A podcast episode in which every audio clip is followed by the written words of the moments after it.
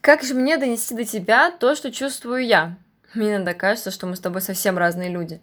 А в другой раз мы с тобой так близки, что я могу угадать, о чем ты думаешь на расстоянии. Постарайся объяснить, а я постараюсь понять. Что ж, тебе здесь нравится? Нет, я нахожусь тут только ради тебя. Ладно, попробую иначе. Сядь вот здесь. Эм указала на выступавший корень земли.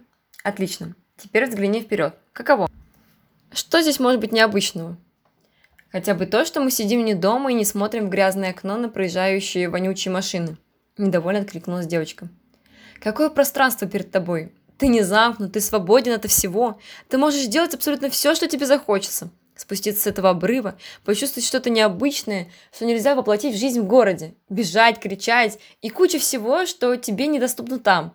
Ты можешь сделать здесь, здесь, где ты сливаешься с природой, находя то, с чего начинается мир – эти деревья, какую историю они хранят в себе? Представь, сколько всего они видели на своем веку.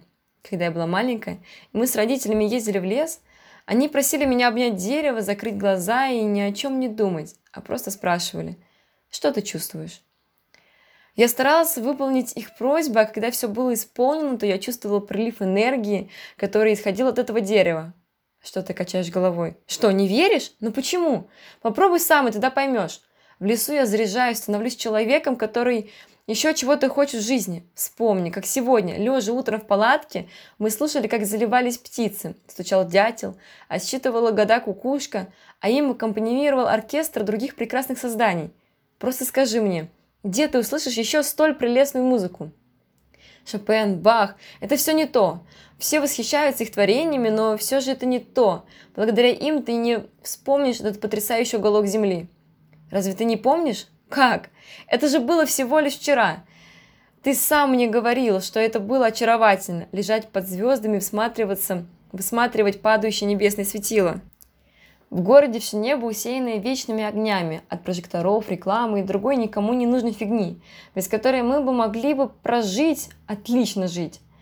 Приятный щебет, чуть приглушенный из-за позднего часа, теплый ветерок обдает наши лица, и весь мир перед нами, он открыт только нам двоим. Нет больше никого, кто мог бы в него вторгнуться и разрушить идиллию, потому что рядом только тишь.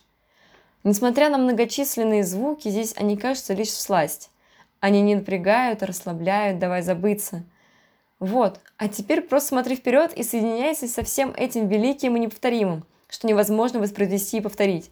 Все это создано в единственном экземпляре для того, чтобы создавать именно такой эффект и оставлять в душе частичку чего-то, что нельзя забыть ни при каких обстоятельствах. Слышишь? В ответ была тишина, а потом то ли грустный, то ли облегченный вздох С, и его руки сплелись вокруг М. Да, он понял, он понял это, а значит и понял саму сущность жизни.